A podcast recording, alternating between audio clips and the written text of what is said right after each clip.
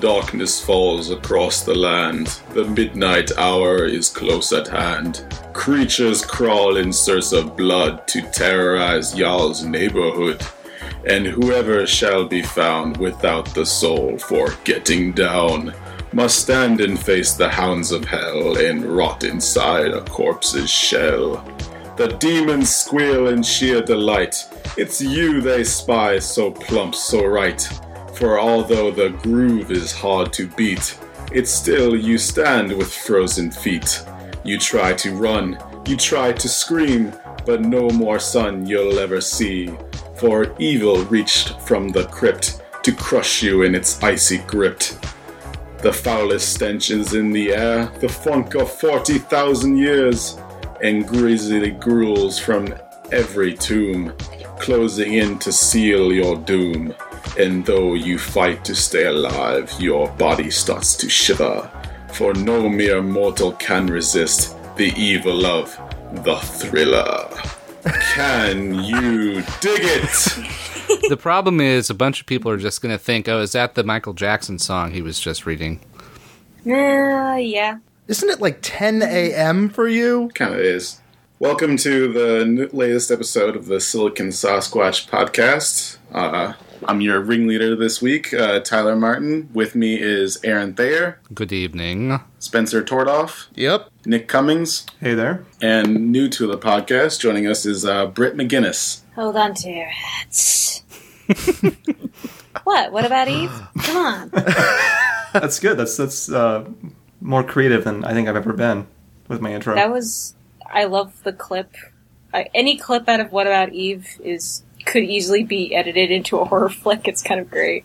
In case you haven't guessed it, this week we're going to be focusing on horror, both uh, of the deliberate variety and maybe the more surprising games that scared us in ways that we didn't expect. Not to be confused with jump scares. Eh, I don't think Doom Three is going to get much of a mention on this this week's episode. Monster closets.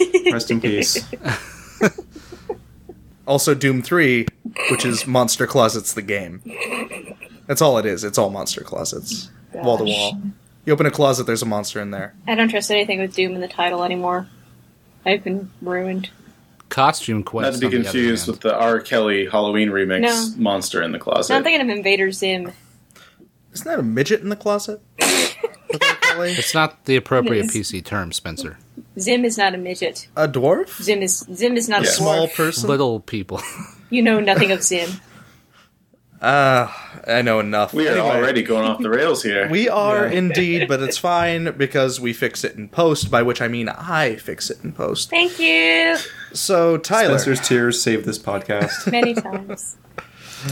I don't know about you guys, but I am someone who has always enjoyed being legitimately scared. Uh, I grew up with a mother that would go out of her way to torture my sister and I, uh, turning off all lights in the house, making weird whispering sounds. Once we figured out how to actually turn the lights back on, she would just flip the circuit breaker so we couldn't actually turn any lights back on. Okay, this is this is surprisingly dark already. Your mom's an awesome lady. Well, I already like her. We still kind of resent her for it, but these days, my sister and I, we really, we usually enjoy watching like scary movies and that sort of thing. I don't mean like slasher. I don't mean like grisly, like gross stuff. But I like to be scared, and I love anything that makes me feel on edge. Nice. And video games have always been able to achieve a level that I think like other media just can't because you're the ones in control. Which I don't know, it's easy to separate yourself from a horror movie because you're not those people. Those people are their own distinct characters, and what happens to them is already kind of predetermined. so, do you think that horror games are a different experience than a horror movie? Yeah, I would say so. And if if they are kind of a similar feeling, I think they're much more potent, or at least can be. Uh, I would absolutely agree with that. Basically, the the way I've always viewed it, and it's very similar to to what Tyler just said, but with a horror movie, you watch people make a series of bad decisions that make bad things happen to them. Yeah. I don't know. I, calling out Candyman seems like a very good decision to some. well, sure, you know, if you're in the frat or whatever. But with a horror game, you have your best preparation, your best judgment, everything that you can do to prepare for the situation, and it has to scare you despite that. Hmm. You have to still feel helpless. Hmm. Exactly. And and so it's it's much more involved because, you know, through a horror movie you can just be yelling, "Don't go in there," or "Hey, how about you don't split up?" or what have you. You guys are the jerks that yell at the screen, aren't you? Uh, only when I'm hammered. Jerk faces. But the uh, with a game, yeah, you don't have that. It it's absolutely what it, it scares you despite what you've done. The interesting thing about games is trying to keep that balance because in a lot of games that start out kind of horror esque, things tend to become a bit more unbalanced towards the end of the game once you're more accustomed to the playstyle and also just the general empowerment that video games tend to offer.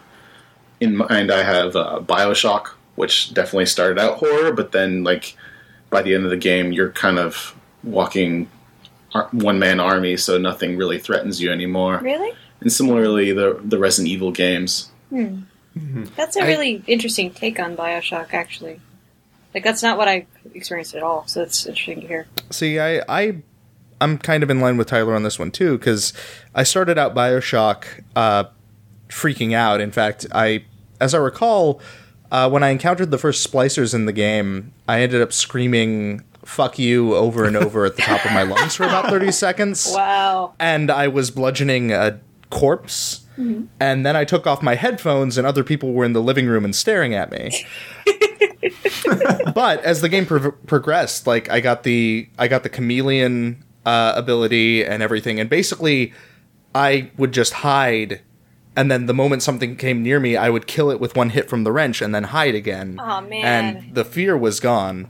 It was just me actually stalking, uh, you know, the things that had terrified me earlier.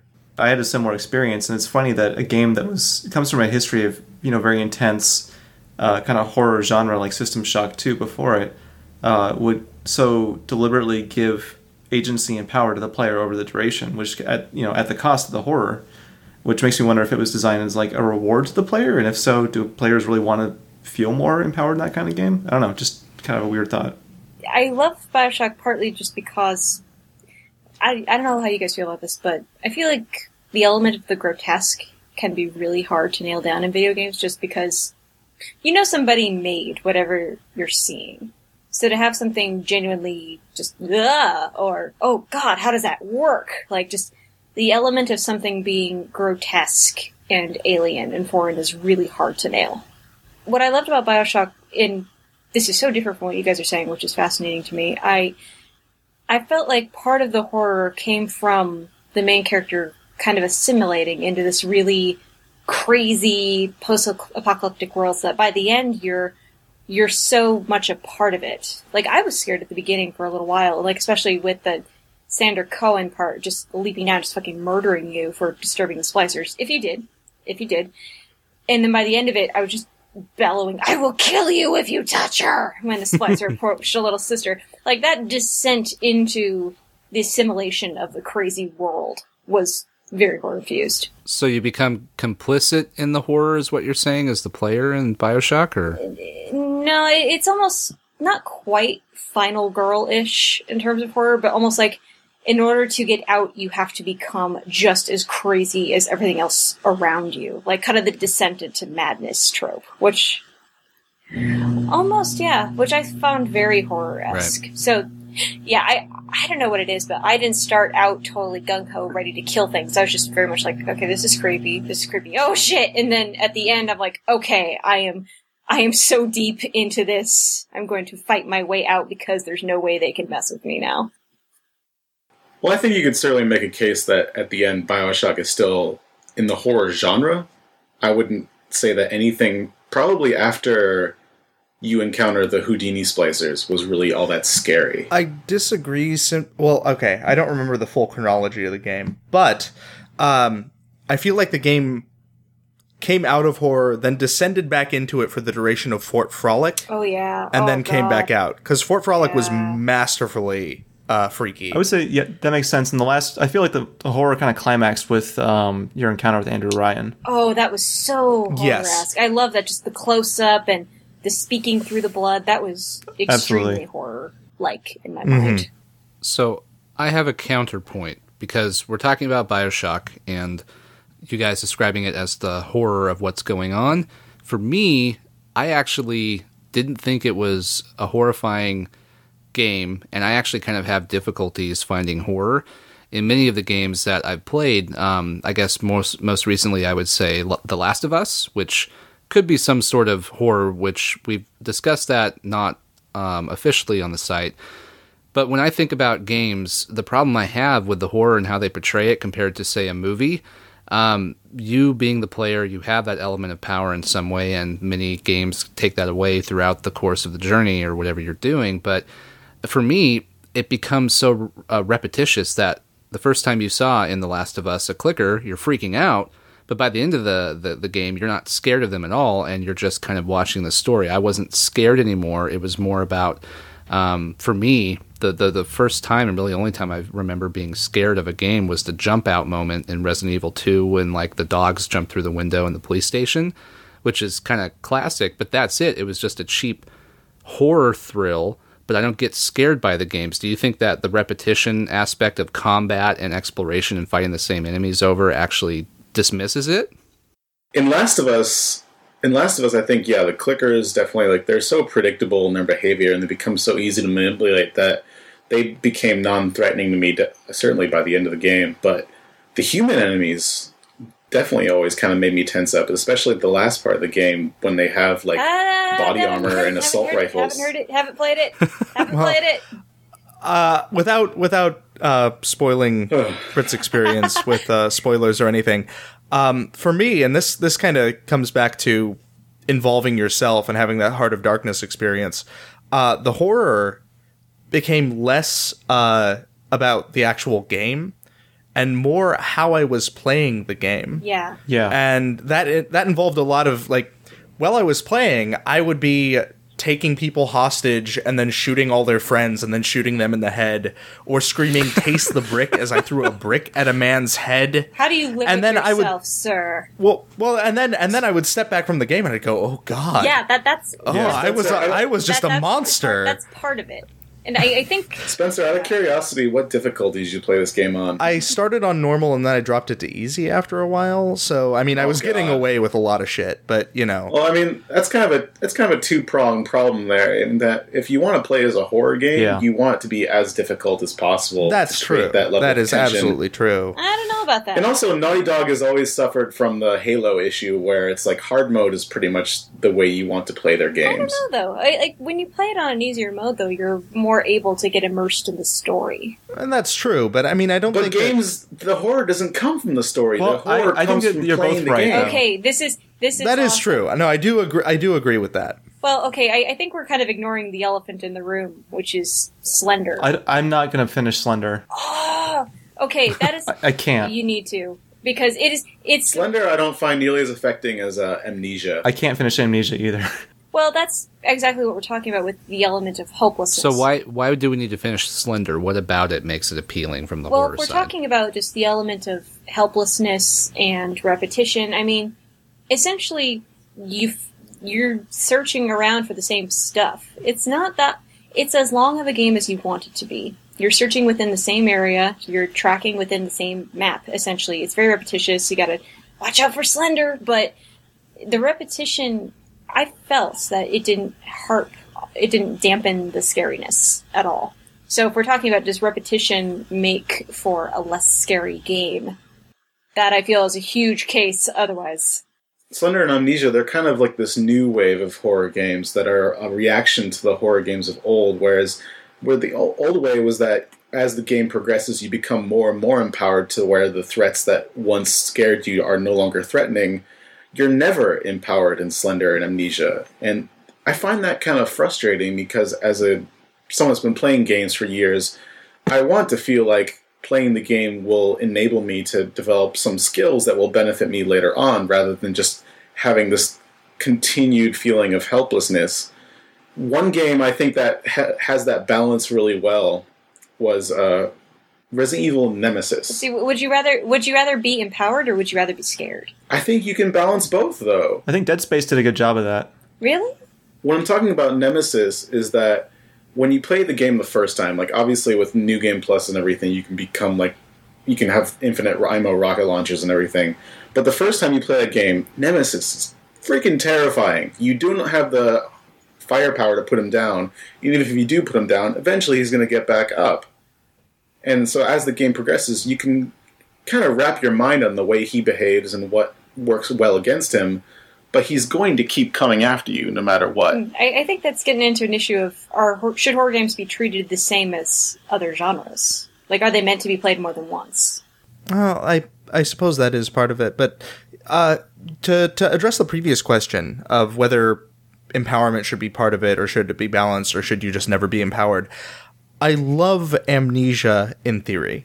The the notion of a horror game where you are never empowered, where it is actually true horror rather than survival horror or action horror, is That's marvelous. not true horror though, because in most horror movies or most horror genres, in the end, the hero triumphs. most of it doesn't No, end no, in tragedy. Not, all of them. Not all. Well, then maybe. Not all of them, no, but most of them do. Well, uh, okay, okay. Carrie, Mama. There's a lot that don't involve that. I'll, I'll just say that we're we're entering a a place where you might divide it between horror, uh, the genre, and horror, the emotion, which is more what it, am- amnesia is uh, meant to evoke, I think. But um, for me, like I love it in theory. I have played a total of 30 minutes of Amnesia, and it concluded with me backing into a cabinet and shutting the door on myself. Aw, And that was it. Like, I just couldn't handle Well, any more than that. what- that. time to go. Um, Spencer, what you're talking about is another element of the balance of horror in games. Is that if you if you I feel like if you go too far in that horror direction, it stops being enjoyable. It stops being fun, and people aren't going to play your game. It's kind of what's happening. You've definitely played the. You've played The Last of Us lately. I see. it's kind of like what's happening right now. Like I've seen reactions to people playing horror games using the Oculus Rift. oh yeah. And- oh, oh that sounds It's so- immersive and it's so terrifying to the point that like no one wants to do that because like who would enjoy this like who wants to Yeah. subject themselves to this level of insanity There are adrenaline junkies, though. I, I have a friend who swears by Amnesia and uh, A Machine for Pigs, the sequel that just came out. He loves the fact that those games don't empower you, the fact that it's just an adrenaline rush the whole way through, and it's a kind of a test of your will. Also, isn't that our isn't that our biggest fan? Uh, yeah, hey James, how you doing? Yeah, I was gonna say, give him a shout out. Hi, James. machine for pigs doesn't work the same way as uh, dark descent though right i thought the mechanics were a little bit different I know there's electricity now. Maybe that's a nice thing. Maybe you get a flashlight. Maybe it goes out at key moments. I, I do want to like before we jump ahead though i do want to call out what tyler said i think that there really has been kind of like a, there's a new and an old school of uh, horror game design where it was it did follow every other you know the traditional video game design where the player learns or acquires new skills through play and then emerges feeling more capable more powerful by the end. And even the scarier games like some of the better resident evils and silent hill fatal frame all those things they they do empower the player over the course of the game. Or like Half-Life or Half-Life 2, which are games that are not horror games per se, but have definite elements of horror that subside when you get powerful. they dip into horror. Yeah. and it's it's actually really excellent. Like uh, my my go to example back in 2004, back almost 10 years ago, uh, was that Doom was supposed to be a horror game, but by the time you hit hell, it's actually not scary at all. You're too empowered. Whereas Half Life 2 is just a first person shooter with a really engrossing story, and for the duration of Ravenholm, it dips very effectively into horror Yeah. and then just comes right back out and you're back to the regular game. And I definitely prefer the latter over the former. Like I'd prefer a a game that temporarily goes into horror over a game that fails to deliver horror throughout. So you'd rather have a game with horror elements than a horror game by genre. With horror elements versus something that isn't able to balance it, which That's interesting. Uh, as Okay. as Nick said, uh, Dead Space balances really well, but we'll get to that. i think the key is the concept of uh, tension like so, the best games that work on that really well are the games that eventually at some point in the game they completely alleviate the tension and at least make you feel safe for some period of time I don't know, but we could talk about like the elements of horror for like two hours. But no, but I, I, I do agree with that. Like, if you're tense the whole time, then you just freak out. You back into the cabinet, like I described. Uh, so you have to have some safe moments, even if occasionally a safe moment is disrupted. That's what makes the Silent Hill games work so well. Like Silent Hill 2 Oh, yeah. especially stands out to me as one of the greatest horror games ever. It's phenomenal. Uh, partially also because of what I was talking about earlier with like the invincible enemy that you can eventually overcome, but also just like the switching between like the real world and like the nightmare hellscape that Silent Hill shifts between. Like you have these moments where it's like, okay, I can breathe now. Like things aren't going to go to shit in the next five minutes, and it makes it so that when everything changes again, it's like, oh god, what is coming up now that I need to like brace myself for? And you never know. And the even though the enemies in that game aren't necessarily all that threatening, they're just so weird and so uh, they're like partially recognizable as like ordinary things, but they're just completely alien at yeah, the same they're time. abstracted to a point. Yeah, they're abstracted to a point where it almost feels like half subconscious, like deeply rooted in like some concept you should be familiar with, and half just totally out of this world. Well, that's another thing too, like the element of the grotesque. Like, is that? Do you feel that that's mostly a horror film element, or could that factor into video games? I feel like historically, a lot of games dipped into the grotesque, but the technology wasn't there to really give it its due. Like, look at like Doom's and monsters are all like pretty grotesque by any definition, but they look cartoony and are terribly animated. I think the problem is also that we've had gibs in games since like Unreal, so the idea of just body parts and blood and everything, it's not It's almost more comical As- in games. yeah, it's not as explicitly a horror element as it is in other uh, media. Well, like partly why. Well, partly why I ask is because I just started American McGee's Alice, and yeah, playing it on the PS3, you can definitely tell it's a PC port. Like, just everything. The technology is not there to make these things scary, but there's definitely a feeling of the grotesque. Like just the enemy design. Did is you find the original Alice scary though? Uh, wait, the original. uh, That's what I'm on. The original American McGee's Alice. Oh, they brought that to PS3. Yeah, It was like a pre-order bonus, wasn't it? If you bought the game. Yeah, that's an add-on to Madness Returns. Okay. So Okay. they ported it for people who bought Mad- Madness Returns. But yeah, so the technology is definitely slow, but it gives off a very creepy vibe at times through pure character design. That game had a great sense of place. I remember. It, oh, it's wonderful. But yeah, so I'm just wondering, like, do you think its grotesqueness is really tied to technology? I don't think grotesqueness has any place in uh, in horror games at this point. Like, really? Wait, why is that? well, okay, maybe not no place, but Less of a place. I've always considered grotesqueness and body horror, like Saw type things, um, to be the kind of the lowest denominator of horror. Oh, you haven't Like, seen good. You haven't seen good body horror then. Spencer, the, the best counterexample I can give you right now is the first time I played Resident Evil 4, walking into that village, encountering the chainsaw guy, and subsequently getting my head cut off. Oh god. And I literally had to put the controller game and walk away from the game after that because I was like, I can't, I can't deal with this right now. I can't. I was laughing my head off when that happened. No pun intended. Who's gonna Who's gonna play the Evil Within when it comes out? I hope to. Probably, yeah. I got some that looks like friends over there that are working on that game. It sounds like it's going pretty well. I'm just worried it's going to be a little too similar to the Resident Evil games. That's uh, that's Shinji Mikami, right? Well, I mean, if you looked at the gameplay so far, it looks very RE4. I just, I just, I, from what I've seen of that, it looks like some of the best body horror I've seen in a while, game or film. It, it, it is something that hasn't been done well in games traditionally, though. I will. I can't think of any good examples. Like when I think of good movies that handle that, like Old Boy to an extent did, Audition, but uh, Eraserhead. yeah. Oh, love that movie. Ugh. That's that's an example of technology. You don't need good. I don't think you need high tech to do grotesqueness in movies, but games probably. I'm with you guys on that. Who is the David Lynch of games? I don't but that's not body horror. That's, just Swery sixty five, right? unsettling. That I I describe David Lynch as a comedy director from a different dimension. So that's grotesque. That is in a way the very definition of grotesque. Perhaps I don't want to see what horror looks like in that dimension. I don't either, though it might look like sitcoms Or Far Cry. or far Or German pornography. or German pornography. Okay, perhaps I haven't seen good body horror, but I'm a person who becomes a monster when I play first person shooters, and it's not conscious. It's just I start yelling in elation whenever I knife somebody in Battlefield, and if I blow somebody up, I like gibs everywhere. I start laughing. if I could put C4 on myself and charge into a group of people in a multiplayer server, I would do it. See, I would do that, but then they'd call me way too many c words. I'm just a crazy person, and so like somebody like blood being everywhere and organs that'll make my skin crawl a little, but that's partially because of the lung collapse I had a while ago. Oh well, then that'll do. it. Uh, that'll do it.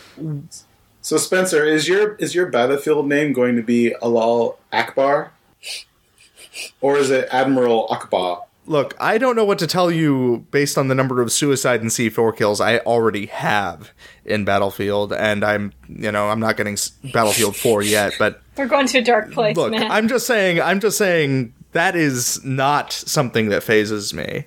Uh, where it has to be something, a, a sense of vulnerability, a sense of fear that actually really gets me in a horror game versus any type of body parts being strewn anywhere. I can, I, body cut parts can be strewn anywhere, and my reaction is to strew the body parts of my enemy, enemies all over the place. Do you guys think a game could get away with doing the exact opposite and having you start out completely empowered, but slowly taking I away that empowerment? To, Like, to see that, that would be magical. if that exists, I will pay. oh In a way, God. I think Gone Home does that. I mean, and I think if we're talking about horror, I think we've gotten away from some of the main point. Like, I think that games and horror, it's actually weakened by two things: by the cheap thrills and the the aspect of the early film in horror, and that most of the the horror games that we played up until recently are just copies of survival horror.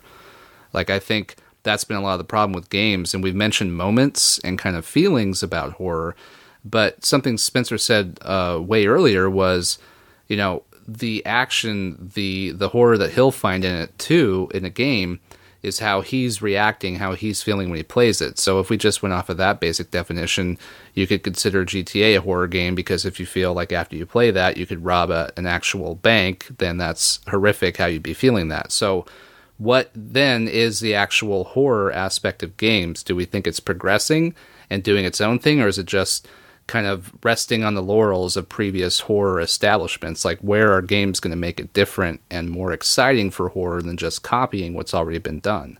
Horror can be simple or complicated. It depends on the thought behind it. Is this a good place to talk about uh, to talk about Dead Space? Maybe because I think it's one of the better well, games. first I want I want to know if Aaron considers Gone Home to be a horror game. It was horrific and it was set up that way. I think that's more horror to me. I don't actually agree with that, Don't spoil anything. I still have to play it. But Same, same. but I'm curious to hear why you think that. Well, the whole game, it's under the perception that you're going into a house with a mystery, that there's something perhaps ghostly related. How is that not a horror game? And then it flips the expectations at the end to make it completely different from that. So it's playing on your your uh, prejudices about what a horror title, what something scary is, and actually is not.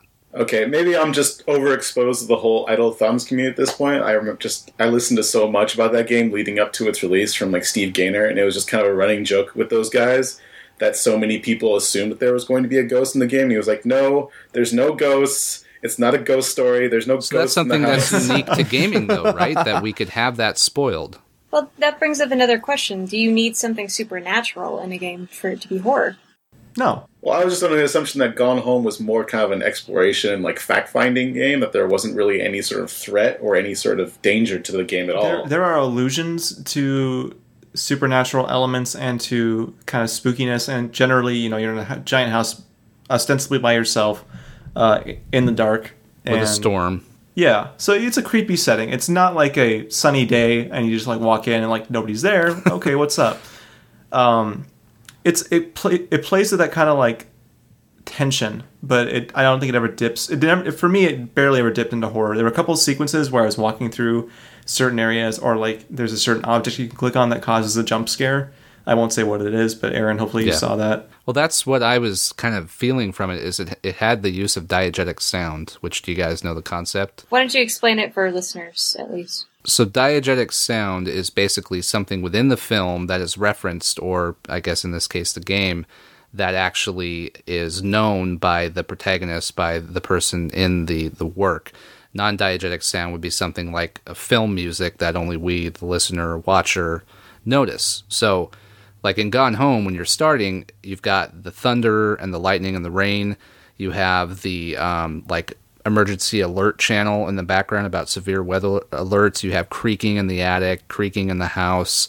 It's completely silent unless you put um, tapes that you find from your, your sister into tape recorders and it plays like Bratmobile and other, you know, 90s girl rock and, and stuff music. So that to me is where, again, just my opinion, it's more of a horror theme that, of course, yes, in the end, it's not about that.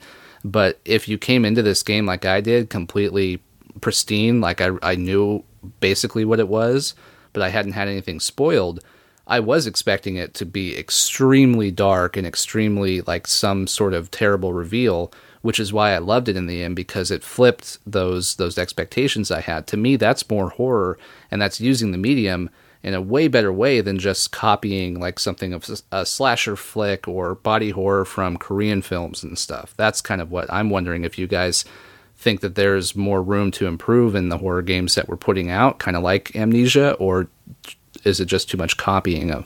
I guess I just have a hard time wrapping my brain around the idea of being scared or having that tension in a game where my existence or my playthrough is never actually threatened in any way. I think I think you could be afraid of the unknown, and that can be a legitimate source of fear, even if you don't have to worry about loading a save game or dying in the game. Seems like the biggest determinant of whether or not you'll be scared in a game is how intimate you are with everything that's going on. Like if you're just yeah, look at The Walking Dead, for example. Yeah. Oh my god. If you're hacking and slashing through something, I'm sorry, guys, but but there was risk in The Walking Dead. Things were threatened, if not There's you, risk. then other people. You're more likely to be scared, I feel, if you are if you know the characters or you know yourself, or if you've seen a little sister struggle in your hands, you're more likely to get freaked out by everything else around you that's threatening her. The emotional attachment. Exactly.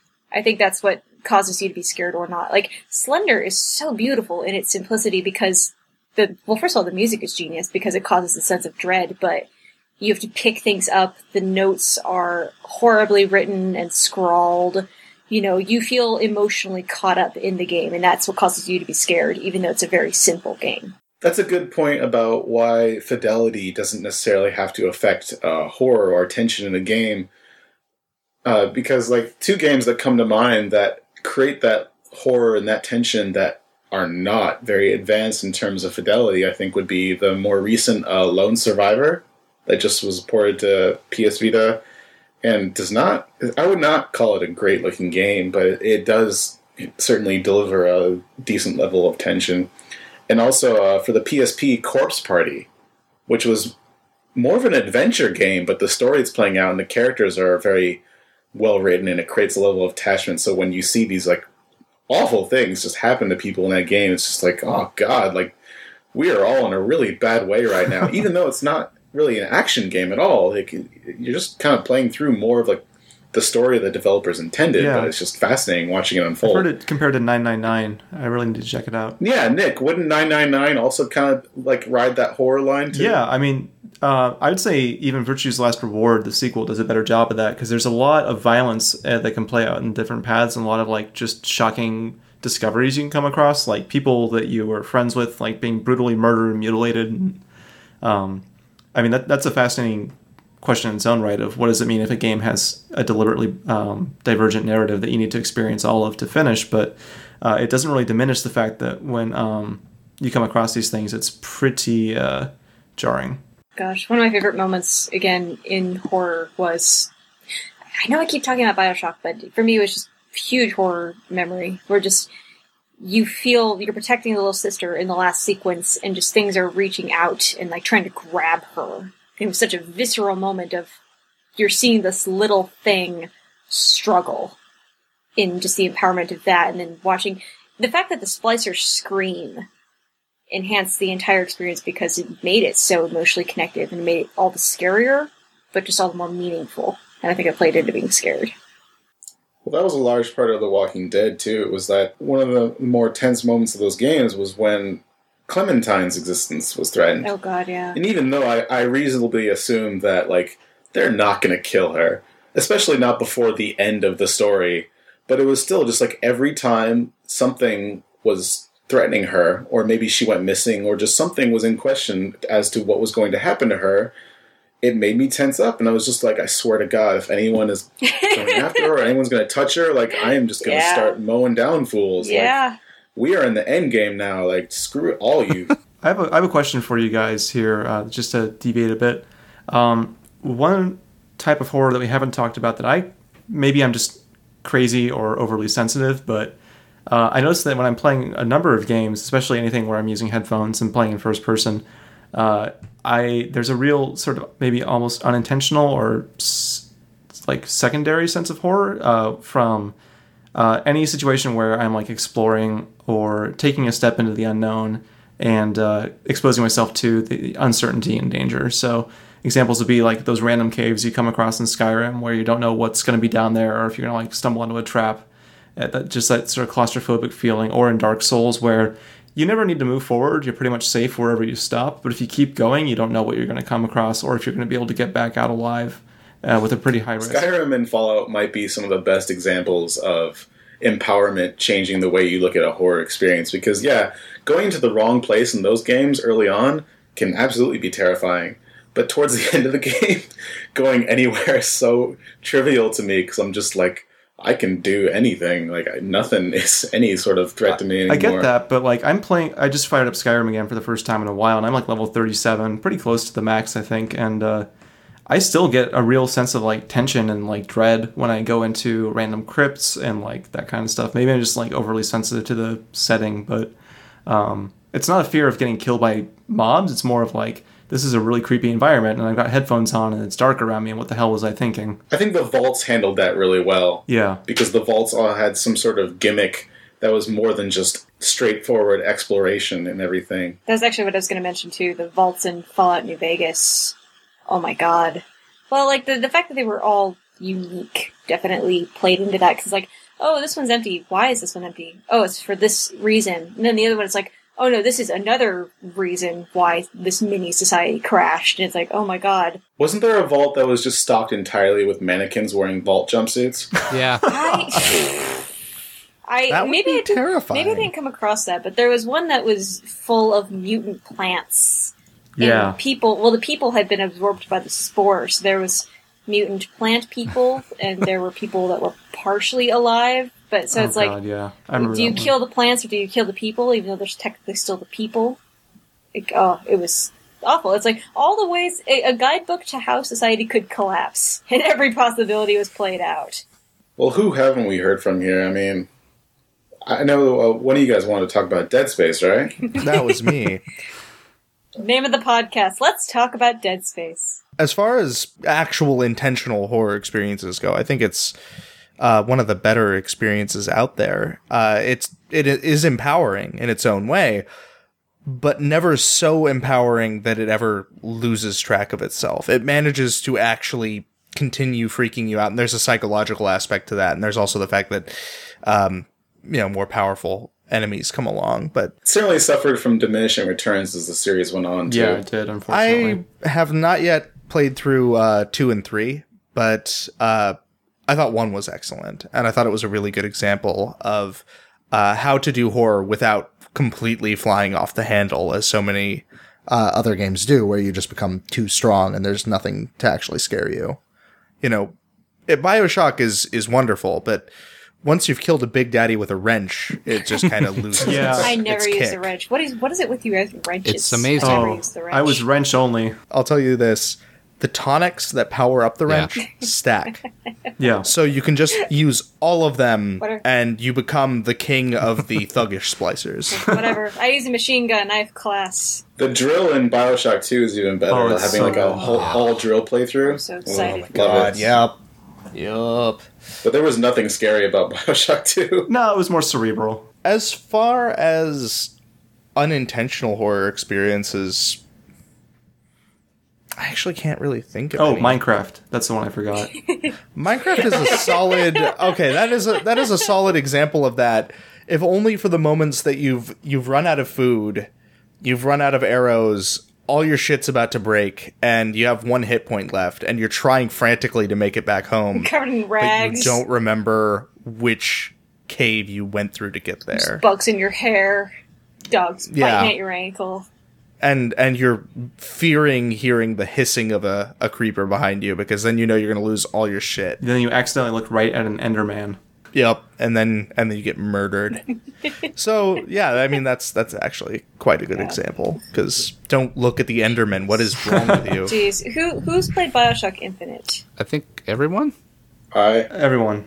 Okay. Yeah. So the moment when you turn around and there's a silent boy right in your face. I hated that. That was a good that was a good moment. Well, like I had played that entire area stealth Yeah. wise, which apparently no one else Yeah. I know did. Just cause, those those creepy little dudes in like the dead president's masks too. Those guys were awful. yeah. That whole, yeah. the thing too is that I wasn't really expecting that from Infinite. It was one of those where it kind of dipped into horror unexpectedly, Yes. coming from action. Sometimes hilariously, as with the siren. Yeah, and the fact that they did that uh, in the same way as one of the moments that really got me in the early part of Bioshock with the um, the dentist's office where the Oh, yeah. the splicer just shows up behind you. Oh yeah. Yeah, I, it was one of those where it's it's it's definitely a you know a monster closet type of moment, but It it also causes me you know it's it's good enough and it's not overused enough that I you know I screamed out loud. I was like ah, and then I started trying to you know kill it with whatever I had equipped. I forget what, probably the pistol. The wrench. It's interesting too because the the boys of silence are never actually a direct threat to you. That's true. They only summon a threat, but the fact that it, you know, ju- it's right there, it's right behind you, and it's more scary that it doesn't attack you. yeah. It's just. It's yeah. just there watching. the whole well again talk, going back really quickly to the grotesque the the scariest elements of bioshock infinite came from the human thing hybrids whether it was human spirit hybrids or human Oh, like the machine handyman? hybrids. Oh god. The handymen were wonderful. The firemen i felt were useless. The firemen didn't seem scary. The handymen were great. They were so grotesque. You could see the human head. I thought that was great I don't know. Handyman were pretty scary when you heard that like whistle blowing and you knew that they were like going to be running at you to explode and anything. Oh, yeah. but handymen talked Right, right. The fact that they would be screaming about how Yeah. it hurts Yeah. all the time, and Okay. you're not shooting them; Yeah. they're just screaming about that. did you hear did you guys Ugh. ever find the voxophone of the woman whose husband was made into a handyman I think I did. Yeah. Oh God! It basically he he has cancer, so he can either die or become a handyman. So the handymen are wonderfully grotesque. I'm really curious to whether or not the, the, the upcoming DLC that they just announced a date for it today. I It's going to be. November 13th. Oh great. I wonder if going back to Rapture will enable them to return to some of that horror, or if it, because it's like during the revolution, if it's not going to be able to engage in that level of horror the way the first game really could. It might be different because there was obviously leading up to the collapse of Rapture a lot of human atrocity being committed. Mm-hmm. Yeah. Mm-hmm. So if they can dig into the, kind of the darkness of the quote unquote human soul, that might be where they get that Again, from. the heart the heart of darkness. They certainly benefit from the return to Rapture. Columbia never really felt threatening in the same way because you're in such an open, bright environment. Whereas Rapture has that inherent claustrophobia, and I have a f- personal fear of like super deep, dark water, so like it kind of scratched that itch for me too. I know. I'm Irish. Columbia was freaking scary to me. oh God! Finding the bathrooms, finding the Irish and African American bathrooms. I'm like, okay, this something is deeply dark about this place. So do we? We've mentioned it a lot throughout this podcast. Do we think, but the Bioshock series is the most uh, equivalent of horror that appeases us, or is it just the most prevalent example we can think of that blends everything pretty well? Bioshock changed the game in so many ways. I think it, I think it made people think about horror in a new way. So maybe if it's not maybe it's not the best example of video game horror, it might be just such a milestone that you can't ignore it. For me, I really think that uh, the pure horror is remarkable. And it's really, really good. It's really well executed. It's just too much for me as a person.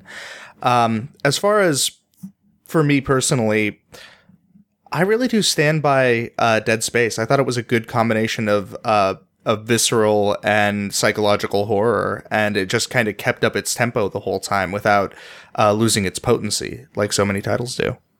For my money, uh, Japan has just always been able to do horror games better than the West. Uh, those early Resident Evil games, the early Silent Hill games, Dino Crisis. Oh, yeah.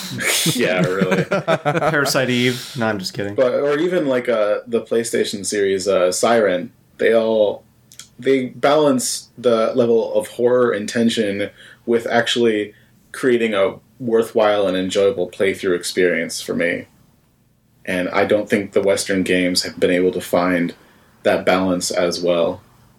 I think I will throw an example of a Western game getting that balance your way um, with uh, Year Walk, which uh, came out this year for iPhone, um, which is uh, purely like an exploration game that uses uh, your touch screen in some pretty interesting ways to move around. Great, really creepy, kind of like almost like cardboard cutout style art, but with just a horribly like unsettling design to it. Um, and I can't really talk too much about what you do in the game bec- without kind of ruining the progression. And it's not super long either, so if you have an iPhone, go get it. Do you, do you think the smallness of the device influences how scary a game can be? Uh, I think I thought it could, but it all comes down to how you immerse yourself in it. So uh, most of the time I spent playing it was on different plane flights with headphones on, and it was dark around me. Ah. That helps. okay. I wouldn't play it on a bus, I need my cheap thrills. but uh, played the way it's intended to be played, the way they tell you to play it. It is some of the most jarring, unsettling horror, but it's also got this kind of melancholy allure to it that drew me in as I played more and more of it. Nice. So Oh, and I also forgot to mention uh, the Fatal Frame games. I was just thinking that. that tickles so much of my horror film funny bone. Just the aesthetics. Oh gosh, the one it's wonderful. My understanding is it's one of the less empowered ones too, right? Yeah, but you still have some defense against what's going on around you. At least, Hmm. at least an identifier. I, I think part of part of horror is not knowing what is running at you, and in Fatal Frame you have a means of discovering. yeah, it's come a long way from like Super Nintendo's Clock Tower. Which, if you haven't gone back and played, it's it's worth checking out.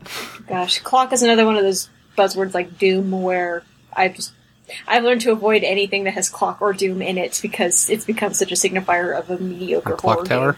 Doom Clock. game. Doom Clock 5. Time keeps ticking. this time it's personal. that I'd play. Now with online co-op. Pre-order now for your GameStop. Tiger Camo Skin M16. Oh, one one last game that I One think last game. cut, walks that line. Uh, Ico. Even though you were never explicitly threatened, like those shadow creatures constantly pulling Yorda into those portals, those created some very tense moments for me. Yeah, the lack of music or anything like that kind of helped emphasize that to me too. I would actually say Shadow of the Colossus. Really? As a horror, It was terrifying, yeah. Well, it's not terrifying to me so much as like seeing how your character progresses and the things you do, and as you become more and more aware of what an atrocity it is. And then mm-hmm. at the very end, when you're not to spoil the game for anybody, but like the whole I think like- you could spoil it by now. Yeah, I mean it's been like pff, a bajillion years. It's not a happy ending, and the what happens to your body and like your struggle to try and do your, that last thing before the game ends. That I, I felt like that was a really good realization of just this sort of like fable like horror story. I'm gonna be curious to see if The Witness is classified as horror. That'll be interesting. So for final thoughts, I want to know what do you guys consider to be like the key elements of horror in games? Would you say it's like the sound design? Would you say it's that empowerment? Would you say it's like that that constant threat? What is it that defines horror for you in these games? For me, sound is of course important, but the most important aspects to convey horror are um, it's really a combination of uh, empowerment or lack thereof. Um, so threat, I guess, is is what I'm saying. So combination of threat and psychological impact, because you don't have to take away empowerment to delve into horror in a game that's not mostly horror but to just have that psychological impact, to have freaky things happening all around you with no real clear explanation, and then just have it disappear the next level, that can make a really great horror sequence, one that stands out in an otherwise good but not horror game. Well said. Yeah, I, I like that. I think for me, it just comes down to one thing, which is how well it convinces the player to give up control and to let the game drive them through these experiences and to kind of voluntarily take up the hardship of um, enduring what it throws at you, like emotionally and like psychologically. Yeah, the best games definitely seem to have an excellent grasp of the whole carrot and stick mentality, mm-hmm. where it's like they give you sufficient reason to continue through these sort of challenging or so these terrifying moments in hopes that you'll eventually reach this new reward, this new experience that makes it all worthwhile. I have to say, emotional attachment to the situation. Just there are horror games that definitely they set up a very scary situation. They they're dark or they're well designed, but if you if you're not at all immersed, if you don't if you don't care at all what your char- what happens to your character, then it it's not effective. Uh, one that I actually watched somebody play was recently was Huntsman: The Orphanage, and very silly design, very I hate to use the word, but cheap. Just very lo-fi, very low development costs. But the orphans that you learn have perished or not in the orphanage just they got live footage of kids dressed up as them to kind of act in videos that you can encounter. And it makes you actually really attached. So the moment where you think, oh god, something is killing them, you're more attached to it, and that in itself makes it horrifying. I think if a game can really just drag you in and make you care about what's going to happen, like you don't have to involve little kids, like has like has come up numerous times in this podcast. But if you can actually care about not only whether you live or die, or whether or not the puzzle will get solved, or whether or not there is something in that tree, I think that's the main determinant of whether or not you yourself will be scared. Nice. All right, uh, ladies and gentlemen, uh, would you like to tell the listeners where they can find you outside of Silicon Sasquatch? You can only find me at Silicon Sasquatch. I'm actually a being that ceases to exist if Silicon Sasquatch goes down, which led to me not existing for about a half hour earlier today. He's an Apple II that we have contribute pretty frequently. It's just a computer. He's physically attached to an Apache server. It's unpleasant. That's the best you guys could afford. I'm actually just a random number generator that gets really lucky all the time. we And you can't prove otherwise. we took him out of the Knight Rider vehicle and just changed the voice from Mr. Feeny. I'm gonna design some T-shirts, sell them just so we can upgrade the stuff. All right, well, I don't suppose anyone else wants to plug their Twitter feed or any other means of conveyance. Britt, you're new here. Plug yourself. oh, thanks. I am at Britt McGinnis. Um, I am on Pinterest as Reporter Britt, and I pin video game stuff. So if you're a dude, you have an excuse to follow me. Most of my stuff is linked together, so if you go on my Twitter, you'll find my website. If you go on the website, you'll find me on Twitter. Social synergy. Pinterest is everywhere. It, it, you gotta. Yeah, nothing I do outside of Silicon Sasquatch is interesting, so just find me on there. I don't, and it's worked swimmingly for me. Spencer makes Rob Zombie gifts. Check those out. Only on request. Yes. Uh, you guys know where to find me. I'm always on the site uh, at Nick Cummings on Twitter if you want to say hi. Angelfire.com slash Nick Cummings. And I'm at Tyler A. Martin, and you can, of course, find Silicon Sasquatch on Twitter at Sasquatch Gaming. Thank you for listening to this week's Sasquatch podcast. We'll catch you next time. Cause this is thriller, thriller night. Oh boy. And watch for our Let's Play of Night Trap. Let's not play that. Good goodbye. Goodbye. Goodbye. The Silicon Sasquatch podcast is a production of siliconsasquatch.com.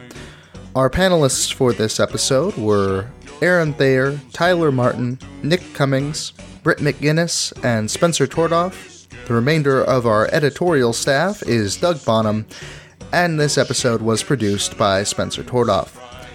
If you'd like to read more of our work or check out our other podcast, Memory Card, please have a look at siliconsasquatch.com. Thanks for listening.